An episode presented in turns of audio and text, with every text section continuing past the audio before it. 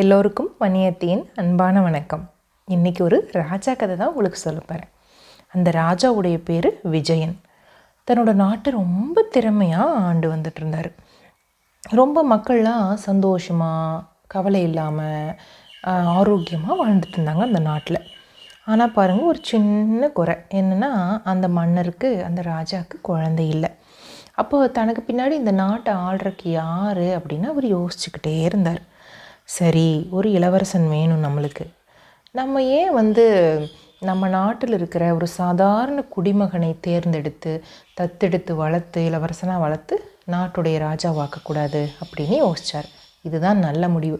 ஆனால் நல்ல திறமையான நல்ல மனசுள்ள மக்களுக்கு நல்லது பண்ணக்கூடிய நல்ல சிந்தனை திறனுள்ள அறிவார்ந்த ஒரு பையனை எப்படி தேர்ந்தெடுக்கிறது அப்படின்னு யோசிச்சுட்டே இருக்கும்போது அவருக்கு ஒரு நல்ல ஐடியா கிடைக்குது. ஒரு நாள் என்ன பண்ணுறாரு அந்த ஐடியாவோட மாறு வேஷம் போட்டுக்கிட்டார். பெரிய தாடி ஒட்ட வச்சுக்கிட்டாரு தலைப்பா கட்டிக்கிட்டாரு வேட்டியை நீளமாக கட்டிக்கிட்டாரு. அப்புறம் ஒரு ஜிப்பா மாதிரி போட்டுட்டு இடுப்பில் ஒரு கயிறு கூட கட்டிக்கிட்டார். இப்படியான ஒரு மாறு வேடம் போட்டுக்கிட்டு ஒரு தள்ளு வண்டி சின்ன தள்ளு வண்டி வச்சு எடுத்துக்கிட்டார். ரெண்டு சக்கரம் வச்சு கூட அந்த தள்ளு வண்டி இருக்கும். அதை எடுத்துக்கிட்டார். அதுக்குள்ளே நிறைய மாம்பழங்களை வாங்கி போட்டுக்கிட்டார்.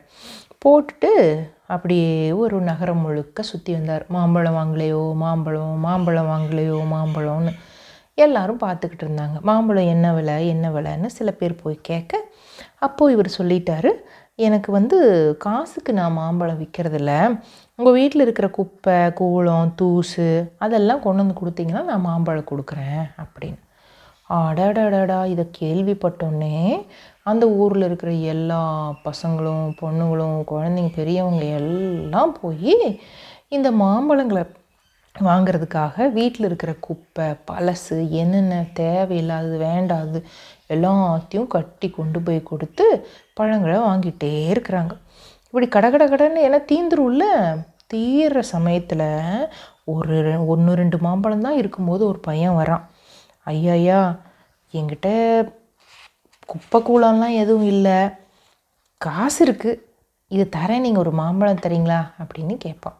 அப்போ பக்கத்தில் இருக்கிற பசங்களாம் கிண்டல் பண்ணுவாங்க. டேய் அவர் குப்பை கொடுத்த தண்டை மாம்பழம் கொடுப்பாரு. அவர்கிட்ட போய் காசு கொடுக்குற அப்படின்னோடனே அந்த பையன் சொல்லுவான் அவர்கிட்ட திரும்பி ஐயா நீங்கள் குப்பையை வச்சுட்டு என்ன பண்ண போகிறீங்க அது யூஸே இல்லை இல்லை இந்த காசு இருந்தால் நீங்கள் எது வேணால் வாங்கிக்கலாம். உங்களுக்கு உபயோகமாக இருக்கும். நீங்கள் இந்த காசை வச்சுட்டு மாம்பழம் கொடுக்குறீங்களா? அப்படின்னு மறுபடியும் கேட்பான். இந்த பசங்கள்லாம் சிரிப்பாங்க டேய் ரொம்ப முட்டாளாக இருக்கே அப்படின்னு சொல்லிட்டு பக்கத்தில் நின்று சிரிச்சிட்ருப்பாங்க அப்போது அந்த பையன் சொல்லுவான் இல்லை இல்லை இதை போய் அவர் இந்த இந்த குப்பையை வச்சு என்னடா பண்ண போகிறாரு யூஸே இல்லை இல்லை. அப்போ அதை வச்சு என்ன பண்ண போகிறாரு நிச்சயமாக இந்த காசு அவருக்கு பயன்படும். எனக்கு மாம்பழம் கொடுப்பா இருப்பார் அப்படின்னு உறுதியாக சொல்லிட்டு ஐயா என்ன சொல்கிறீங்க அப்படின்னு திருப்பி கேட்டான் அப்போ திடீர்னு அந்த மன்னர் என்ன பண்ணார்? தன்னோட தாடியெல்லாம் எடுத்துட்டு ஜிப்பாலாம் எடுத்துட்டு ராஜா அந்த அந்த வியாபாரி வேஷத்தை கலைச்சிட்டு ராஜாவாக தோன்றினார். எல்லாரும் மக்கள்லாம் ஆச்சரியப்பட்டாங்க. ராஜாவா மன்னரா மாம்பழம் வித்துட்டு வந்தது அப்படின்னு. அந்த மன்னர் என்ன பண்ணினார்? தம்பி நீ இவ்வளோ புத்திசாலியாக இருக்க. நீ வந்து தான் நாட்டை வீட்டையும் சுத்தமாக வச்சுருக்க. அதில் விட முக்கியமான விஷயம் ஏன் எதுக்குன்னு கேள்வி கேட்கணும். ஏன் இதுக்கு குப்பைக்கு எதுக்கு மாம்பழம் எதுவுமே கேட்காம நம்மளுக்கு பரவாயில்ல ஃப்ரீயாக கிடைச்சா போதுன்னு கொண்டு வந்து எல்லோரும் கொடுக்கும் பொழுது ஏன் எதுக்கு அப்படின்னு நீ கேள்விகள் கேட்ட. இந்த கேள்விகள் இந்த வயசில் கேட்குறது எந்த வயசானாலும் சரி கேள்விகள் கேட்குறது ரொம்ப முக்கியம்.